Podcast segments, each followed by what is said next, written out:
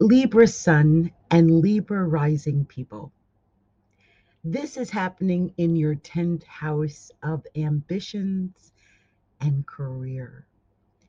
This is a time when you may have a new opportunity to expand in your career, to start anew in your career, to create a new plan in your career.